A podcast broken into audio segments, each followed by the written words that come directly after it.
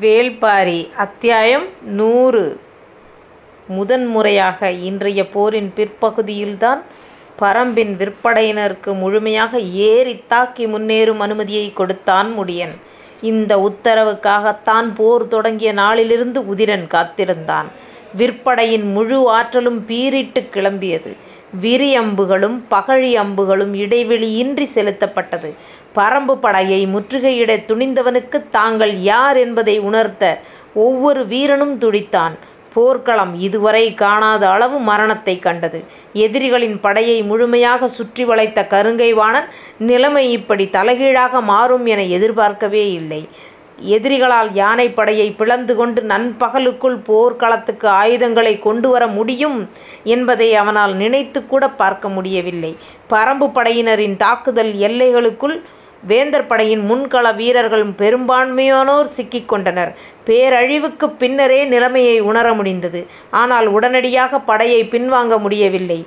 ஒரே பகுதியில் ஏறி நின்று தாக்கினால் பின்வாங்குதல் எளிது. ஆனால் வேந்தர் படையோ அரை சுற்று வட்டத்தில் பரம்பு படையை சூழ்ந்து நின்றது. இத்தகைய உத்தியில் பின்வாங்குவது எளிதல்ல. எதிரிப் படையை தாக்கும் முடிவை எந்தத் தளபதியும் எடுக்க மாட்டான். முற்றுகை என்பது எதிரிப் படையின் மீது முழுமையான அடப்பை உருவாக்குவது. அந்த உத்தியை வகுத்துவிட்டால் பின்வாங்கல் என்பதற்கு இடமே இல்லை. எனவேதான் பின்வாங்கும் சூழல் ஒருபோதும் உருவாகாது என்ற நம்பிக்கை இருக்கும்போது மட்டுமே முற்றுகைப் போரை நடத்துவர். கருங்கை வாணன் முழு நம்பிக்கையோடுதான் இந்த உத்தியை முன்னெடுத்தான். எதிரிகளின் கைகளில் ஆயுதங்கள் வந்து சேராமலிருக்க யானைப்படையும் கொண்டு போய் அடைத்து நிறுத்தினான். அவன் திட்டமிட்டதைப் போலவே முற்பகலுக்குள் பரம்பு வீரர்களின் கைகளிலிருந்த பெரும்பான்மையான ஆயுதங்கள் தீர்ந்தன. நிலைமை பரம்பு படவிற்கான பேரழிவை நோக்கி நகர்ந்தது. ஆனால் தேக்கன் வகுத்த உத்தியால் வேந்தர் படையின் வேகம் குறைந்தது. குழப்பத்தை உருவாக்கி கருங்கை வாணனை திசை திருப்பினான். மூஞ்சலுக்கு ஆபத்து ஏதுமில்லை என்று உறுதிப்படுத்திக் கொள்ளும் வரை கருங்கைவாணன் முழு வேகத்தோடு தாக்குதலை முன்னெடுக்கவில்லை. அதற்குள் நிலைமை தலைகீழாக மாறியது. பரம்பின் ஆற்றல் பீரிடத் தொடங்கியது. கடைசி ஐந்து நாழிகையில் விற்படையினர் நிகழ்த்திய தாக்குதல் இதுவரை நடந்த மொத்த தாக்குதல்களுக்கும் நிகரானது. அழிவு அழிவு வேந்தர் படையின் பேரழிவு. களத்தில் கருங்கைவாணன் கையெறு கையறு நிலையில் நின்றான். யானைப்படையை அழித்து நண்பகலுக்குள் ஆயுதங்களை எப்படிக் கொண்டு வந்தனர் என்பதை அவனால் புரிந்து கொள்ளவே முடியவில்லை. மனம் மிரட்சியில் இருக்கும்போது ஆற்றலை கைக்கொள்ள முடியாது. படையினரை மீள வழிகாட்ட முடியவில்லை. நெருக்கடி நிலையில்தான் ஒருவன் சிறந்த முடிவை எடுக்க அவனது போர் அனுபவமே கைகொடுக்கும். ஆனால் கருங்கை வாணன் சந்தித்த எந்தப் போரும் இந்த போருடன் ஒப்பிடக்கூடியது அன்று. அவன் அதிகமான போர்களில் வெற்றி பெற்றுள்ளான். ஒரு சில போர்க்களங்களை விட்டு பின்வாங்கி வெளியேறி உள்ளான் ஒரு சில ஆனால் அவனுக்கு இன்று வரை ஏற்பட்ட அனுபவம் முற்றிலும் வேறொன்று. பரம்போடு போரிட தனது படைக்கு எந்தத் தகுதியும் இல்லையா என்ற கேள்வியை அடிமனதில் உருவாக்கியது அது. அதன் பிறகு அந்தக் கேள்வியே அவனை ஆக்கிரமித்தது. அதிலிருந்து அவனை மீண்டு வர நெடுநேரம் ஆனது. அதற்குள் நிலைமை கைமீறியது. முன்களத்தில் எண்ணற்ற வீரர்கள் பகழி அம்புக்குப் பலியாகி மடிந்தனர். கவச வீரர்களின் படைக்கே இந்நிலையானதும் மற்ற வீரர்களின் பரம்பினை நெருங்கவே அஞ்சினர். கைவிடப்பட்ட படை வீரர்கள் மலையென கொன்று குவிக்கப்பட்டனர். தட்டியங்காடெங்கும் குருதி பெருகி ஓடியது.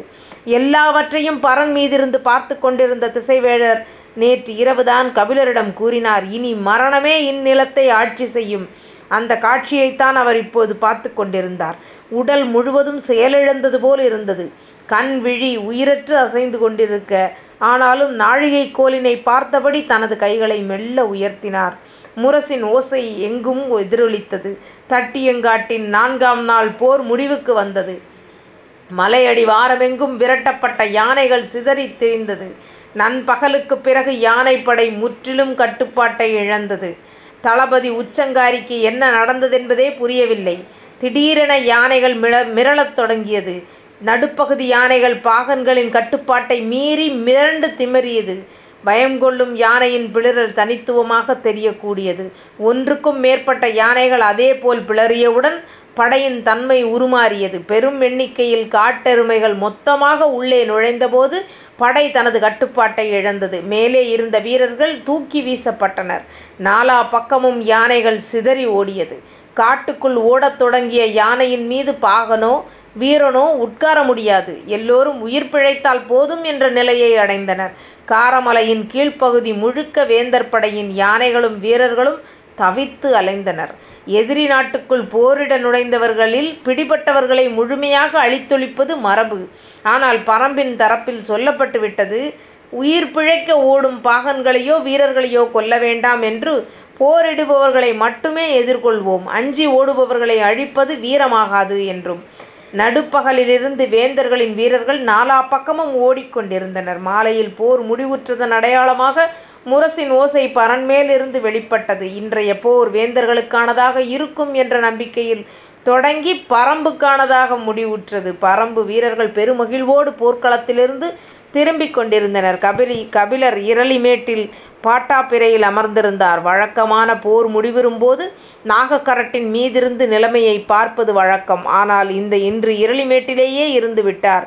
சிதறுண்ட யானைகள் எங்கும் அலைவது ஒரு காரணம். இன்னொரு காரணம் நேற்று திசைவேழர் கூறிய சொற்கள். பே போர்க்களத்தின் பேரழிவை கண்கொண்டு பார்க்க முடியாத நிலையில் இங்கேயே இருப்போம். எல்லோரும் வந்து சேரட்டும் என்று அமர்ந்திருந்தார். பொழுது மறையத் தொடங்கியது. வீரர்களின் ஓசை மலையெங்கும் கேட்டுக்கொண்டிருந்தது கபிலரின் மனக்கண்ணில் அனங்கனே நிலை கொண்டிருந்தான்.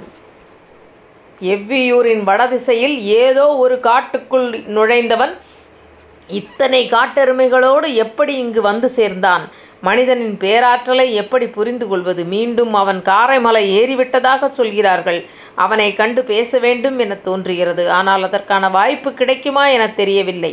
எண்ணங்கள் ஓடிக்கொண்டிருக்கையில் கபிலரின் முன்னால் வணங்கி நின்றான் ஒருவன். எண்ணங்களிலிருந்து விடுபட்டு அவனை பார்த்தார் கபிலர். முதலில் வேந்தர் படையை சேர்ந்தவன் என தோன்றியது. ஆனால் போர் வீரனுக்குரிய அடையாளங்கள் எதுவும் அவனிடம் இல்லை.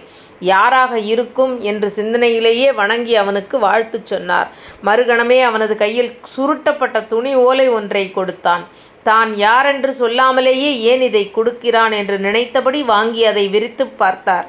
பார்த்த கணத்தில் பேரதிர்ச்சிக்குள்ளானார் கபிலர். சிறிது நேரத்தில் அவரது கண்களில் நீர் பெருகியது. என் தலைமானவி பொற்சுவை என்று உதடுகள் உச்சரித்தபடி துடித்தது. என் பெயர் காராளி என்று வந்தவன் தன்னை அறிமுகம் செய்து கொண்டான். தான் வேங்கல் நாட்டை சேர்ந்தவன் என்றும் போரில் ஈடுபடாத ஆறு ஊர்களில் ஒன்றைச் சேர்ந்தவன் என்றும் தன்னை பற்றி கூறினான். அவன் வரைந்த ஓவியம்தான் அது. அவளே திரைச்சீலைக்கு பின்னால் நின்று பார்ப்பது போல் இருந்தது. ஓவியத்தை விட்டு கபிலரின் பார்வை நகரவே இல்லை. உள்ளுக்குள் எண்ணங்கள் பீரிட்டு கொண்டிருந்தன. காராளியின் சொற்களை மனம் பெரிதாக கவனம் கொள்ளவில்லை. சற்றே அவசரத்தோடு காராளி தொடங்கினான். இளவரசி உங்களை காண வேண்டும் என்று காத்திருக்கிறார். அதற்கு உங்களின் அனுமதி வேண்டி வந்தேன். காராளியின் சொல் கேட்டு திடுக்கிட்டார் கபிலர். இந்த போர் சூழலில் அவர் ஏன் என்னை காண வேண்டும்? காராளியிடம் பதிலில்லை சற்று நேரம் கழித்து போர் முடிவுற்றவுடன் காணலாம் என்று சொல். இல்லை ஐயா அவர் உங்களை காண விரும்புவது போர் குறித்து பேசத்தானாம். போர் தொடங்கும் முன்னரே உங்களிடம் அழைத்து போகச் சொன்னார். காராளியிடம் பதிலில்லை சற்று நேரம் கழித்து போர் முடிவுற்றவுடன் காணலாம் என்று சொல். இல்லை ஐயா அவர் உங்களை காண விரும்புவதே போர் குறித்து பேசத்தானாம். போர் தொடங்கும் முன்னே உங் உன் உங்களிடம் அழைத்து போகச் சொன்னார். நானும் கடந்த ஐந்து நாட்களாக பெருமுயற்சி செய்து வருகிறேன். அதற்கான வாய்ப்பு கிட்டவே இல்லை. இன்று நடுப்பகலுக்கு பிறகுதான் வாய்ப்பு கிட்டியது. எப்படி என்று கேட்பது போல் இருந்தது கபிலரின் பார்வை. நடுப்பகலுக்கு பிறகு வேந்தர்களின் யானைப்படை சிதறி ஓடியது. காடெங்கும் வேந்தர் படையின் உயிர் வீரர்கள் உயிர் பிழைக்க இங்கும் அங்குமாக ஓடிக்கொண்டிருக்கிறார்கள். இதுதான் பொருத்தமான நேரம். இதை பயன்படுத்தி உள்ளே நுழைந்தால் யாரும் ஐயம் கொள்ள மாட்டார்கள் என்று நினைத்து இன்று வந்து சேர்ந்தேன் என்றார். அவனது அக்கறையும் அறிவு கூர்மையும் கபிலரை ஈர்த்தன. ஆனாலும் தயக்கத்துடனே இந்த சூழலில் இங்கு வருவது அவருக்கு ஆபத்தாக அமைந்து விடாதா? ஒரு ஆபத்தும் வராது. நிலைமை குழப்பத்தில் இருக்கும்போதே அவரை அழைத்து வருதல் சிறந்தது. யாருக்கும் எந்தவித ஐயமும் வராது என்றான். தேக்கனிடமோ முடியனிடமோ பேசிக் கலந்து சொல்லலாம் என முடிவு செய்தார். வழக்கமாக அவர்கள் வந்து சேரும் நேரம் கடந்து விட்டது ஆனாலும் இருவரும் வந்து சேரவில்லை. காராளியோ பொழுதாகி கொண்டிருப்பதால் சற்றே பதற்றத்தோடு இருந்தான். அப்போது இரளிமேட்டின் குகை பகுதியிலிருந்து வேகமாக கீழிறங்கிக் கொண்டிருந்தான் இரவாதன். அவனை பார்த்ததும் தேக்கனும் முடியனும் ஏன் இன்னும் வந்து சேரவில்லை என்று சத்தம் போட்டு கேட்டார் கபிலர். தேக்கனுக்கு சற்றே ஓய்வு தேவைப்படுவதால் இங்கு வரவில்லை. அவர் குடிலே தங்கிவிட்டார். அவரை கண்டு பேசுவதற்காக முடியன் அங்கு போயுள்ளார் அவர்கள் இருவரையும் பார்க்கத்தான் நான் போகிறேன் எதுவும் சொல்ல வேண்டுமா என்று கேட்டுக்கொண்டே நடந்தான் இரவாதன் அவசர வேலையாக போய்க் கொண்டிருக்கிறான் என்று சிந்தித்த கபிலர் இல்லை வந்தவுடன் நேரில் பேசிக் கொள்கிறேன் என்றார். என்ன முடிவெடுப்பது எனத் தெரியவில்லை.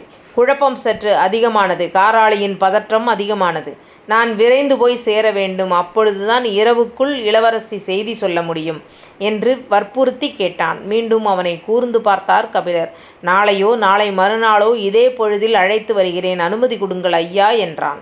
மனம் முடிவெடுக்க முடியாமல் குழம்பிய நிலையில் தலை மட்டும் சம்மதித்து அசைந்தது. கால் தொட்டி வணங்கி விடை பெற்றான் காராளி. தட்டியங்காட்டின் பேரழிவுக்கு முன் செய்வதறியாது நின்றிருந்தான் கருங்கை வாணன். பொழுது மங்கி இருள் சூழ்ந்திருந்தது. தீப்பந்தங்களோடு உடலை அப்புறப்படுத்தும் வேலையில் கணக்கற்றோர் ஈடுபட்டனர். எங்கும் மரணத்தின் பேரோலம். இழுபடும் குரல்கள் உயிரை உதற முடியாமல் துடித்துத் தவித்தன. கருங்கை வாணனால் கூடாரத்துக்குள் இருக்கவும் முடியவில்லை வெளியில் வந்து நிற்கவும் முடியவில்லை. தலைமை தளபதி போர் உத்தி தோல்வியடைந்ததால் ஏற்படும் இழப்புகள் எவ்வளவு கொடியவை என்பதை இன்றைய போர்க்களம் உணர்த்திக் கொண்டிருக்கிறது. யானைப்படை தளபதி உச்சங்காரி என்ன ஆனான் என்ற செய்தி இதுவரை கிட்டவில்லை. யானைப்படையை எப்படி நடுப்பொழுதுக்குள் கலைத்தனர் என்பதும் புரியவில்லை. காட்டெருமைகள் யானைப்படைக்குள் நுழைந்த இடத்தைப் பார்த்த வீரர்கள் யாரும் உயிரோடு இல்லை. முன்னும் பின்னுமாக இருந்த யாருக்கும் என்ன நடந்தது என்பதே விளங்கவில்லை. பெரும் தாக்குதலால் படையை சிதறடித்து விட்டார்கள் என்பதுதான் புரிந்தது. கருங்கை வாணன் குழம்பித் தவித்து வேதனையில் மூழ்கிக் கொண்டிருந்தான். வழக்கமாக வேந்தர்கள் கூடிப் பேசும் நேரம் நெருங்கிவிட்டது. ஆனால் யாரும் இன்று மையக் கூடாரத்துக்கு வந்து சேரவில்லை. வேந்தர்களைக் கண்டு என்ன சொல்லப் போகிறோம் என்பது புரியவில்லை. கருங்கை வாணன் வாழ்வில் இவ்வளவு மோசமான இழப்பு எந்தப் போர்க்களத்திலும் அவனுக்கு ஏற்பட்டதில்லை. ஏறக்குறைய கையறு நிலையில் அவன் நின்றான். வேந்தர்கள் ஏன் இன்னும் தங்களின் கூடாரங்களை விட்டு மையக் கூடாரத்துக்கு வராமல் இருக்கின்றனர் என்பதும் அவனுக்குப் புரியவில்லை. குழப்பத்தோடேயே உட்கார்ந்திருந்தான். மூவேந்தர்களும் தங்களின் படைகளுக்கு ஏற்பட்ட பாதிப்பைப் பற்றி முழுமையான செய்தியை அறிந்து கொண்ட பிறகு கூடாரத்துக்கு வரலாம் எனக் காத்திருந்தனர். ஏற்பட்டுள்ளது பேரிழப்பு. போர்க்களத்திலிருந்து எண்ணிலடங்காத பிணங்களை வெளியேற்ற வேண்டியிருந்தது. எண்ணிக்கையை கண்டறிவது இரவுக்குள் இயலாது என அமைச்சர்கள் தரப்பில் தெரிவிக்கப்பட்டது. போரின் போக்கு பற்றி உதயஞ்சேரலுக்கு மறு சிந்தனை உருவாகத் தொடங்கியது. பாண்டியனை நம்பி பெரும்படையோடு களம் புகுந்தது சரியா? என்ற கேள்வி மேலெழுந்தது. இந்தக் கேள்விக்கு அடிப்படை காரணம் பறம்பு வீரர்கள் ஒரே நேரத்தில் முற்றுகையை தகர்த்து அளவில்லாத இழப்பை உருவாக்கியதும் யானைப்படையை சிதறடித்ததும் தான். பறம்புப் படைக்கு இதைவிட பெரிய நெருக்கடி கொடுத்துவிட முடியாது. எனவே இந்தப் போரில் போக்கு தனக்கு வெற்றி வாய்ப்பை இழக்கத் தொடங்கிவிட்டது என அவன் எண்ணினான். அப்பொழுதுதான் கூடாரத்துக்குள் வந்த பணியாளன் சொன்னான் சோழப் பேரரசர் தங்களைக் காண வந்திருக்கிறார் என்று. தன்னைப் போலவே நம்பிக்கை இழந்த நிலையில் அடுத்து என்ன செய்யலாம் என்பதைப் பற்றிப் பேச செங்கணச் சோழன் வந்திருப்பான் என நினைத்தான் உதயஞ்சேரல். ஆனால் உள்ளே வந்தவனின் முகத்தில் மகிழ்ச்சி தெரிந்தது. உதயஞ்சேரலுக்குப் புரியவில்லை. வந்ததும் ஊன்றுகோலைச் சாய்த்துவிட்டு இருக்கையில் அமர்ந்தபடி செங்கணச் சோழன் சொன்னான் எல்லாம் நல்லபடியாக முடிந்தது. உதயஞ்சேரலுக்குப் புரியவில்லை. முகத்தில் குழப்பமே மிஞ்சியது. அதை உணர்ந்தவாறு செங்கணச் சோழன் சொன்னான் ஈங்கையனிடம் பேசிக் கொண்டிருக்கிறோம் என்று சொன்னேன் அல்லவா? அது நல்லபடியாக முடிந்தது. உதயம் சேரலுக்கு உயிர் வந்தது போல் இருந்தது உண்மையாகவா? நீங்கள் சொல்வதை ஒப்புக்கொண்டு விட்டானா? என்று வேகமாகவும் உணர்ச்சி வசப்பட்டும் கேட்டான். ஆம் என்று தலையசைத்தான் செங்கணச்சோழன் அதன் பிறகு உரையாடல் தொடரவில்லை. அமைதி நீடித்தது. என்ன நடந்தது என்று அவன் சொல்வான் என காத்திருந்தான் உதயஞ்சேரல். சற்று நேரத்திற்குப் பிறகு செங்கணச்சோழன் சொன்னான் நாளை இரவு பாரி பத்தாம் குகையில் தங்குகிறான். அங்கு ஈங்கையனின் காவல். உதயஞ்சேரலுக்குப் புரிய வேண்டியது புரிந்தது. எழுந்து போய் அவனைக் கட்டி அணைத்துக் கொண்டான். மையக் கூடாரத்தில் வேந்தர்கள் கூடினர். கருங்கை வாணனோடு சேர்ந்து மையூர் கிழாரும் அழைத்திருந்தனர். இருவரும் வந்து வேந்தர்களுக்கு முன் நின்றனர். அவர்களுக்குச் சற்றுப் பின்னால் தளபதிகளான உருமண்கொடி, துடும்பன், வெறுகாளன் மாகனகன் ஆகிய நால்வரும் நின்றிருந்தனர். இரளிமேட்டின் குகையிலிருந்துதான் ஆயுதங்கள் தட்டியங்காட்டுக்கு வந்து சேருகின்றன. இரளிமேட்டுக்கும் நாகக்கரட்டுக்கும் நடுவிலிருக்கும் பள்ளத்தாக்கு மிகக் குறுகியது. யானைப்படையைக் கொண்டுபோய் அடைத்து நிறுத்திவிடலாம். எதிரிகள் தங்களின் யானைப்படை மூலம் தாக்குதல் தொடுத்தாலும் பகற்பொழுதுக்குள் ஆயுதங்களை குகைகளிலிருந்து போர்க்களத்துக்கு எடுத்து வந்துவிட முடியாது.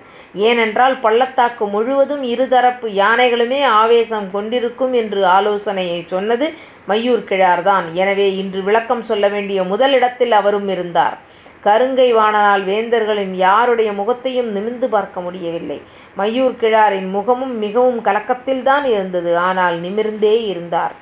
ஏன் இவ்வாறு நடந்தது? சோழவேழனின் கேள்வி யாரை நோக்கி என்று தெரியாததால் இருவரும் சற்றே அமைதியாக நின்றனர். கருங்கை வாணனால் உடனடியாக பதில் சொல்ல முடியாது என்பதால் மையூர் கிழார் பேசத் தொடங்கினார். இன்று அவ்வாறு நடக்காது என்பதை நம்மில் யாருமே ஏன் முன்னாலேயே சிந்திக்க முடியவில்லை? சோழவேழன் கேட்ட கேள்வி அவையில் இருக்கும் எல்லோரையும் நோக்கி கேள்வியாக திருப்பினார் மையூர் கிழார். முற்றுகை திட்டத்தை கருங்கைவாணன் முன்வைத்தான். ஆனால் இப்போது தலைகீழாக மாறும் வாய்ப்பிருக்கிறது என்று யாரும் சிந்திக்கவில்லை. அதனால்தான் மையூர் கிழாரின் கேள்விக்கு யாரும் மறுமொழி சொல்லவில்லை. சிறிது நேரத்திற்குப் பிறகு சோழவேழன் கேட்டார் நீ என்ன சொல்ல நினைக்கிறாய்? நடந்த உண்மையை தெரிந்து கொண்டால் நம் வீரர்கள் போரிடும் முடிவையே கைவிட்டு விடுவார்களோ என அஞ்சுகிறேன். அதிர்ந்தது அவை. அப்படி என்ன நடந்தது? எனக் கேட்டார் சோழவேழன். அவர்கள் காட்டெருமை படையை நமது யானையின் மீது ஏவியுள்ளனர். அதனால்தான் நம் யானைகள் போரிடாமலே சிதறி ஓடி இருக்கின்றன காட்டெருமை படையா? அவைகளில் இருந்த தளபதிகள் பலரும் நடுக்குற்று மீண்டனர். நேரம் கடந்து சற்று குறைந்த குரலில் பொதியவெற்பன் சொன்னான் நம்பும்படியாக இல்லையே. நம்மால் நம்ப முடியாத ஆற்றல் எதிரிகளிடம் உள்ளது என்றுதானே தலைமைத் தளபதி முதலிலிருந்து சொல்லிக் கொண்டிருக்கிறார். கருங்கை வாணனுக்கு மூச்சு வந்தது. தான் தொடர்ச்சியாக சொல்லி வந்ததை இன்னொருவர் வலியுறுத்தி பேசுவது அதுவும் இப்படியொரு நெருக்கடியான கட்டத்தில் பேசுவது சற்றே ஆறுதலை தந்தது. நீங்கள் என்ன சொல்ல வருகிறீர்கள்? என கேட்டான் உதயஞ்சேரல். இப்போரை இப்படி நடத்தினால் வெல்ல முடியாது. ஏன்? ஏனென்றால் இப்போர் பாரிக்கு எதிராக நடைபெறுகிறது. பாரிக்கு எதிராகத்தான் நடைபெறுகிறது. அதை யாரும் மறுக்கவில்லையே. மறுக்கவில்லை. ஆனால் அது உங்களுக்கு புரியவில்லை. வேந்தர்களின் முன்னால் மையூர் கிழாரின் பேச்சு மிக துணிச்சலாக இருந்தது. ஏற்பட்டுள்ள பேரிழப்பு இதுபோன்ற பேச்சுக்கான இடத்தை இயல்பாக உருவாக்கியது. என்ன புரியவில்லை? என்ன நினைக்கிறாய்? என கேட்டார் சோழவேழன். நேற்று எதிரிகளின் காற்றை கொண்டு அம்பெய்தி பெரும் பாதிப்பை உருவாக்கினர். அது எப்படியென்று இன்னும் புரியவில்லை. இன்றோ காட்டெருமைப் படையைக் கொண்டு தாக்கியுள்ளனர். இதுவும் எப்படி என்று புரியவில்லை. நாளை அவர்கள் நடத்தப் போகும் தாக்குதலும் புரியப் போவதில்லை. நீ என்னதான் சொல்ல வருகிறாய் என்பதை தெளிவாகச் சொல் என்றார். நான் முதல் நாளிலிருந்து தெளிவாகச் சொல்லி வருகிறேன். ஆனால் இந்த அவை எனது சொல்லை ஏற்க மறுக்கிறதே எனக் குற்றம் சாட்டினார் மையூர் கிழார். பாண்டியப் பேரரசுக்கு உட்பட்ட ஒரு குறுநில மன்னன் பேரரசரும் பிற வேந்தர்களும் இருக்கும் அறையில் இப்படித் துணிந்து பேசுவது வியப்பைத் தந்தது. ஆனாலும் அவனிடம்தான் பாரியைப் பற்றியும் பரம்பை பற்றியும் அறிந்து கொள்ள வேண்டிய செய்திகள் இருக்கின்றன என்பதால் மற்ற இரு வேந்தர்களும் சற்றே ஆர்வத்துடன் கேட்டனர். ஆனால் மையூர் கிழாரின் பேச்சால் கடும் சினம் கொண்டான் புதிய பொதியவெற்பன். சற்றே உரத்த குரலில் சொன்னான் புதிய தாக்குதல் திட்டத்தை நீ வைத்திருந்தால் அதை நேரடியாகச் சொல். சுற்றி வளைத்துப் பேசாதே என்றார். இளவரசர் என்னை மன்னிக்க வேண்டும். நான்கு நாள் போரையும் முழுமையாக கவனித்ததால் சொல்கிறேன். தலைமை தளபதி உள்ளிட்ட நம் தளபதிகள் யாருக்கும் இந்த போரை எப்படி நடத்துவதென்று தெரியவில்லை. அவை அதிர்ந்தது. கருங்கை வாணன் அதனினும் அதிர்ந்தான். இப்பொழுதுதான் தனக்கு ஆறுதலாக அவனது பேச்சு இருக்கிறது என நினைத்தான். ஆனால் அடுத்த கணமே அவனை தகுதியற்றவனாக்கினான். கருங்கை வாணன் வகுத்த திட்டத்தில் நீ கண்ட குறை என்ன? சோழவேளனின் கேள்விக்கு மையூர் கிழார் சொன்னார் ஒவ்வொரு நாளும் எதிரியின் படையை வெல்வதற்கான உத்தியையே அவர் உருவாக்கினார். அது முற்றிலும் தவறு. என்ன உளறுகிறாய்? எதிரியின் படையை வெல்வதற்காகத்தானே போர் நடக்கிறது. அதை செய்வதற்கு உத்தியை உருவாக்குவதில் தவறென்ன இருக்க முடியும்? எதிரிப்படையை வெல்வது நமது இறுதி இலக்கு. ஆனால் ஒவ்வொரு நாள் போரிலும் இறுதி இலக்கான உத்தியையே உருவாக்கக்கூடாது அவையின் ஆழ்ந்த கவனிப்பு மையூர் கிழாரின் சொல்லின்மேல் குவியத் தொடங்கியது. மையூர் கிழார் தொடர்ந்து சொன்னார் இந்தப் போர் பாரிக்கு எதிரானது. ஆனால் இன்று வரை அவன் போர்க்களத்துக்கே வரவில்லை. அவன் எங்கிருக்கிறான் என்பது தெரியாது. பிறகு எப்படி இந்தப் போர்க்களத்துக்கு நாம் வெற்றி கொள்ள முடியும்? அவையின் அமைதி மேலும் அடர்த்தி கொண்டது. அவன் மிக உயரமான இடத்திலிருந்து இந்தப் போரை வழி நடத்துகிறான். நமது படையின் ஒவ்வொரு நகர்வையும் அவன் தெளிவாகப் பார்க்க முடிகிறது. அடுத்த நகர்வை அவனால் உணர முடிகிறது. நாம் செய்வதையும் செய்யப் போவதையும் அவன் எளிதில் கணிக்கிறான். நாம் அவனது கால்களுக்கு அடியில் இருந்து சண்டை போட்டுக் கொண்டிருக்கிறோம். அவனோ நமது தலைக்கு மேலிருந்து தாக்குதலை வழிநடத்தி கொண்டிருக்கிறான். காற்றையும் காட்டெருமையையும் பயன்படுத்தியது போரிட்டு கொண்டிருக்கும் அவர்களின் தளபதி எடுத்த முடிவல்ல. இன்னும் சொல்லப் போனால் இப்படிப்பட்ட முடிவுகள் எடுக்கப்படக்கூடும் என்பது கூட அவர்களுக்கு தெரிந்திருக்க வாய்ப்பில்லை. பாரி மலையின் மாமனிதன். உருளும் கற்களையும் வீசும் காற்றையும் பயன்படுத்தத் தெரிந்த பேரறிவாளன். அவனோடு போரிட்டு கொண்டிருக்கும் நம் தளபதிகளோ வாளையும் வேலையும் நம்பி போரிட்டு கொண்டிருக்கிறார்கள். அவை அதிர்ச்சி மேல் அதிர்ச்சி கண்டு உறைநிலையை அடையத் தொடங்கியது. குலசேகர பாண்டியன் எதுவும் சொல்லாமல் மையூர் கிழாரையே உற்றுப் பார்த்துக் கொண்டிருந்தார். மற்றவர்களோ ஒருவர் முகத்தை ஒருவர் பார்த்துக் கொள்ள முடியாத நிலையில் அமர்ந்திருந்தனர். மையூர் கிழாரோ வேகம் குறையாமல் தொடர்ந்தார். இரண்டாம் நாள் போரிலேயே தேக்கனை வெட்டி எறியும் வாய்ப்பு கிட்டியது. அதை தலைமை தளபதி கைவிட்டு விட்டார். அன்று அது நடந்திருந்தால் போரின் போக்கே மாறியிருக்கும். அதனால்தான் நான் முதலிலேயே சொன்னேன் அந் நமது உத்தி தேக்கனுக்கும் முடியனுக்குமானதாக இருந்திருக்க வேண்டும். ஆனால் அது தளபதிகளுக்கு புரியவே இல்லை. வேட்டூர் பழையனை விரட்டி கொண்டு காட்டுக்குள் போகாதீர்கள் என்று கத்தினேன். அதை அவர்கள் பொருட்டாகவே நினைக்கவில்லை. இப்படித்தான் இந்த போர்க்களத்தில் ஒவ்வொரு நாளும் நடக்கிறது. கருங்கை வாணனையும் மற்ற தளபதிகளையும் நேரடியாக தாக்கி குற்றம் சாட்டினான் மையூர் கிழாரின் சொற்கள். ஆனால் அவற்றில் எதையும் அவர்களால் மறுக்க முடியாது. நேற்று இதே அவையில் சோழவேளன் பேசியதற்கு சினம் கொண்டு மறுத்துரைத்தான் கருங்கை வாணன். ஆனால் இன்று அதன் தலைகீழ் நிலை நடந்து கொண்டிருந்தது. வேந்தர்களுக்கு முன்னால் தளபதிகளின் தவறுகளையும் செயலின்மையும் வெளிப்படையாக எடுத்துக் கூறினார் மையூர் கிழார். நான் இக்கணத்தில் என் மகன் இளமாறன் உயிருடன் இல்லையே என வேதனைப்படுகிறேன். தட்டியும் காட்டையும் நாகக் கரட்டையும் இரளி மேட்டையும் அவன் அறிந்த அளவுக்கு யாரும் இருக்க மாட்டார்கள். இவ்வளவு பெரும் படையோடு மூவேந்தர்களும் அணிவகுத்து நிற்கும் இந்தப் போர்க்களத்தில் அவன் நின்றிருப்பானேயானால் பரம்பின் கதறலை இந்நேரம் நாம் கேட்டுக் கொண்டிருப்போம். இப்பொழுதோ நமது கதறலை அவர்கள் கேட்டுக் கொண்டிருக்கிறார்கள். இவன் கூறுவதை எதிர்கொள்ளத்தான் கொள்வதற்கான சொல்லே யாருக்கும் சிக்கவில்லை. பாரி ஏற்படுத்திய பேரழிவு தனது முழு வாய்ப்பாக பயன்படுத்திக் கொள்கிறான். அதே நேரம் தனது விசுவாசத்தை வலிமையாக நிலைநிறுத்துகிறான் இவனது நோக்கம்தான் என்ன என்பது கருங்கை வாணனுக்கு பிடிபடவில்லை. சரி இப்பொழுது என்ன செய்ய வேண்டும் என நினைக்கிறாய்? என்ற கேள்வி சோழவேளனிடமிருந்து வந்தது. பாரியை உடனடியாக போர்க்களத்துக்கு வரவேற்க வேண்டும். நீண்ட நேர அமைதிக்குப் பிறகு உடைத்து வெளிவந்தது பொதியவேற்பனின் குரல். நாளைய போர்க்களத்தில் தேக்கனையோ முடியனையோ வெட்டிச் சாய்க்கும் உறுதியை தலைமை தளபதி இந்த அவைக்குத் தர வேண்டும். உண்மையில் தன்னைச் சுற்றி என்ன நடக்கிறது என்பதை கருங்கைவாணனால் புரிந்து கொள்ள முடியவில்லை. இளவரசர் சொல்லை இந்த அவையில் ஏற்பதன் மூலம் தன்னை நிலைநிறுத்திக் கொள்வது சரியான ஒன்றாக இருக்குமா என்று நினைத்துக் கொண்டிருக்கும்போது மையூர் கிழாரின் குரல் கேட்டது. இனி அந்த உத்தியின் மூலம் பணம் கிடைக்காது. அதற்குரிய காலம் கடந்துவிட்டது ஏன் அப்படிச் சொல்கிறாய்? தேக்கனையோ முடியனையோ ஒரே நாள் போரில் வீழ்த்திவிட முடியாது. வேந்தர் படை முழு ஆற்றலோடு இருந்திருக்கும்போது அது நடந்திருக்கலாம். இன்றுள்ள நிலையில் அதைச் செய்ய முடியும் என்று நான் நம்பவில்லை. ஒருவேளை கருங்கை வாணனின் தேக்கனின் தலையை வெட்டினால்கூட அவன் கரப்பாம்பூச்சியைப் போல அதன் பிறகும் பத்து நாள் உயிர் வாழ்வான். பரம்பு மருத்துவர்களால் எதையும் செய்ய முடியும். வேறு என்னதான் செய்ய வேண்டுமென நினைக்கிறாய்? சட்டென மழுமொழி சொல்லிவிடவில்லை. கேள்வி எழுப்பிய உதயஞ்சேரல் மட்டுமல்ல எல்லோரையும் நீக்கி பார்வையை ஆழமாக செலுத்தியபடி சொன்னார் என்னிடம் இருக்கும் ஆலோசனையை சொல்ல நான் ஆயத்தமாக இருக்கிறேன். அதை நீங்கள் ஏற்பீர்களா என்பது ஐயமே. ஏன் ஐயம் கொள்கிறாய்? துணிந்து சொல். பொருத்தமுடையதென்றால் ஏற்போம்.